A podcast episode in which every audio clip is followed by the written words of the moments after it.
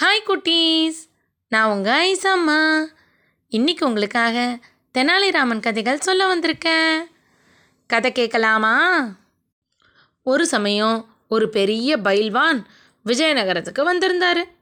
அவர் அரசர் கிருஷ்ணதேவராயருக்கு முன்னாடி தன்னோட பலத்தை காட்டி அது மூலமாக பெரிய பரிசா வாங்கணும்னு முடிவு பண்ணி அங்கே வந்திருந்தார். ஒரு பெரிய மைதானத்தில் அரசரும் மந்திரி பிரதானிகளும் தெனாலிராமனும் கூடியிருக்கிற போது அந்த பைல்வான் தன்னோட பலத்தை காட்டினார். ஒரு சின்ன குழந்தையை தூக்கி பந்து போல மேலேயும் கீழேயும் இப்படியும் அப்படியுமா தூக்கி தூக்கி போட்டு பிடிச்சு அவர் அவரோட பலத்தை காட்டினார். இதை பார்த்த அரசரும் மந்திரி பிரதானிகளும் என்ன இவர்? ஒரு குழந்தைய தூக்கி போட்டு பிடிக்கிறாரு. இது என்ன பெரிய பலமான விஷயமா என்ன? ஏன் இப்படி செய்கிறாருன்னு தெரியலையேன்னு? ஆனால் அமைதியாக அதை வேடிக்கை பார்த்துக்கிட்டு இருந்தாங்க. அப்போ அந்த பைல்வானோட கூட வந்து அவரோட சிஷ்யர்கள் பன்னிரெண்டு பேரும் ஒரு பெரிய மேஜையை தூக்க முடியாமல் தூக்கிக்கிட்டு வந்து அந்த மைதானத்துக்கு நடுப்புற போட்டாங்க. அந்த மேஜையை பார்க்குற போதே அது ரொம்ப கனமானதுன்னு எல்லாருக்கும் புரிஞ்சுது. அந்த பன்னெண்டு பேரும் அந்த மேஜை மேலே ஏறி நின்று எல்லா பக்கமும் குதிக்கிறாங்க. ஆனால் அந்த மேஜை கொஞ்சம் கூட ஆடாம அசையாமல் அப்படியே நிற்கிது இதை பார்த்துக்கிட்டு இருந்த அங்கே இருக்கிறவங்களுக்கு ஒன்றுமே புரியல. பைல்வான் இப்போ என்ன பண்ண போகிறாருன்னு அவரையே வேடிக்கை பார்க்குற போது அவர் தான் கையில் இருந்த குழந்தைய மெதுவாக தூக்கிக்கிட்டு போய் அந்த மேஜை மேலே உட்காந்து வைக்கிறாரு.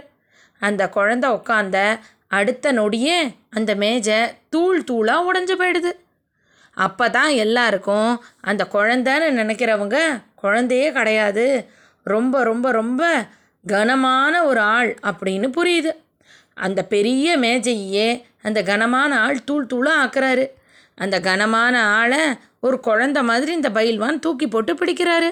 அப்போ இந்த பயில்வான் எவ்வளோ பெரிய பலசாலி அப்படின்னு எல்லாரும் அவரோட திறமையை சிலாகிச்சுக்கிறாங்க. அவங்க எல்லாம் பாராட்டுறதை கேட்டு கர்வம் வந்த பயில்வான் உடனே அரசரை பார்த்து அரசே உங்கள் ராஜ்யத்தில் யாராவது என்னோட போட்டி போட தயாராக இருக்காங்களா? யாராவது அவங்களோட பலத்தை என்னோட பலத்தை விட சிறந்ததுன்னு நிரூபிக்க முடியுமா? அப்படின்னு சவால் விடுறாரு.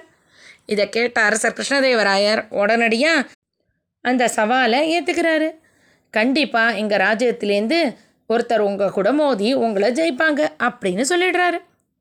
அடுத்த நாள் யார் வரப்போகிறான்னு எல்லாரும் ஆவலாக இருக்கிற போது ஒருத்தர் கூட அந்த பைல்வானோட போட்டி போட முன் வரலை. இதை பார்த்த அந்த பைல்வான் ஏளனமாக சிரிக்கிறாரு. என்ன விஜயநகரத்தில் பலசாலிகள் யாருமே இல்லையா என்ன அப்படின்னு. அப்போ அரசர் பக்கத்தில் ஓரமாக நின்று வேடிக்கை பார்த்துக்கிட்டு இருந்த தெனாலிராமன் ஏன் இல்லை? இதோ நான் வரேனே. உங்கள் பலம் பெருசா என்னோட பலம் பெருசான்னு பார்த்துடலாமா? அப்படின்னு முன்னாடி வந்து நிற்கிறாரு வத்தி குச்சி மாதிரி உடம்பும் அந்த வத்தி குச்சியோட தலை மாதிரி இருக்கிற ஒரு குடுமியும் போட்டுக்கிட்டு உள்ளியாக இருக்கிற இந்த ராமனா என்ன ஜெயிக்க போகிறான் அப்படின்னு கேலியாக சிரிக்கிறாரு அந்த பயில்வான். அதே மாதிரியே அங்கே இருந்த தாத்தாச்சாரியாரும் மற்ற மந்திரிகளும் ஆஹா எப்படா வாய்ப்பு கிடைக்கும்? தெனாலிராமனை மட்டம் தட்டலான்னு காத்திருந்தவங்களுக்கு இது ஒரு பெரிய சந்தர்ப்பமாக அவங்களுக்கு தோணுச்சு. நம்ம எதுவும் பண்ணாமையே இன்றைக்கி தெனாலிராமன் யானை தான் தலைமையில் மண்ணை போட்டுக்கிற மாதிரி அவனாவே இதில் போய் மாட்டிக்கிட்டான். இன்றைக்கி மட்டும் அந்த பலசாலிக்கிட்ட தோட்ட உடனே அரசர் கையால் நல்ல பெரிய தண்டனையாக வாங்கிக்கிட்டு அரசவியை விட்டும் ஏன் விஜயநகரத்தை விட்டுமே ஓட போகிறான் அப்படின்னு மனசுக்குள்ளே கோட்டை கட்டிக்கிறாங்க. ஆனால் அந்த பயில்வானையும் கூட இருந்தவங்களையும் கொஞ்சம் கூட பயம் இல்லாமல் எதிர்த்து தெனாலிராமன் நிற்கிறாரு இதை பார்த்த அரசர் கிருஷ்ணதேவராயருக்கு ஒரு பக்கம் எந்த பலசாலியும் நம்ம நாட்டில் இல்லையா? அப்படின்னு ஒரு வருத்தம் இருந்தால் கூட தெனாலிராமனோட துணிச்சலை பார்த்து சந்தோஷமாகவும் இருக்குது இனிமே ராம இந்த விஷயத்த பார்த்துப்பான் அப்படின்னு நினைக்கிறாரு. போட்டி ஆரம்பமாகுது. அப்போ தெனாலிராமன் அந்த பயில்வானை பார்த்து சரி இன்றைக்கி என்ன போட்டி வச்சுக்கலாம்? அப்படின்னு கேட்குறாரு தெனாலிராமன் நம்மளை எந்த விதத்தில் ஜெயிச்சிட போகிறான் போனால் போகுது. அவனே போட்டியை தேர்ந்தெடுத்துக்கிட்டோம். அப்படின்னு நினச்ச அந்த பயில்வானும் தெனாலிராமனை பார்த்து சரி நீங்களே என்ன போட்டின்னு சொல்லுங்கள் அந்த போட்டியில் யார் ஜெயிக்கிறாங்கிறத இங்கே இருக்கிறவங்கெல்லாம் முடிவு பண்ணட்டும் அப்படின்னு ஏளனத்தோடு சொல்கிறாரு தெனாலிராமன் அங்கே இருக்கிற எல்லாரையும் அழைச்சிக்கிட்டு பக்கத்தில் இருக்கிற நந்தவனத்துக்குள்ளே போகிறாரு அந்த நந்தவனத்தில் பல வகையான செடிகளும் பூக்களும் இருந்து பார்க்கவே அழகாக இருக்குது அதுக்கு நடுப்புற ஒரு தடாகமும் இருக்குது அந்த தடாகத்தில் தாமரை அல்லி அந்த மாதிரி வாசனையான பூக்களும் இருக்குது இதெல்லாம் பார்த்த அந்த பயில்வானுக்கு ஒன்றுமே புரியல. இங்கே என்ன போட்டி வைக்க போகிறாரு இங்கே எதுக்கு வந்திருக்கோன்னு யோசிச்சுக்கிட்டு இருக்காரு.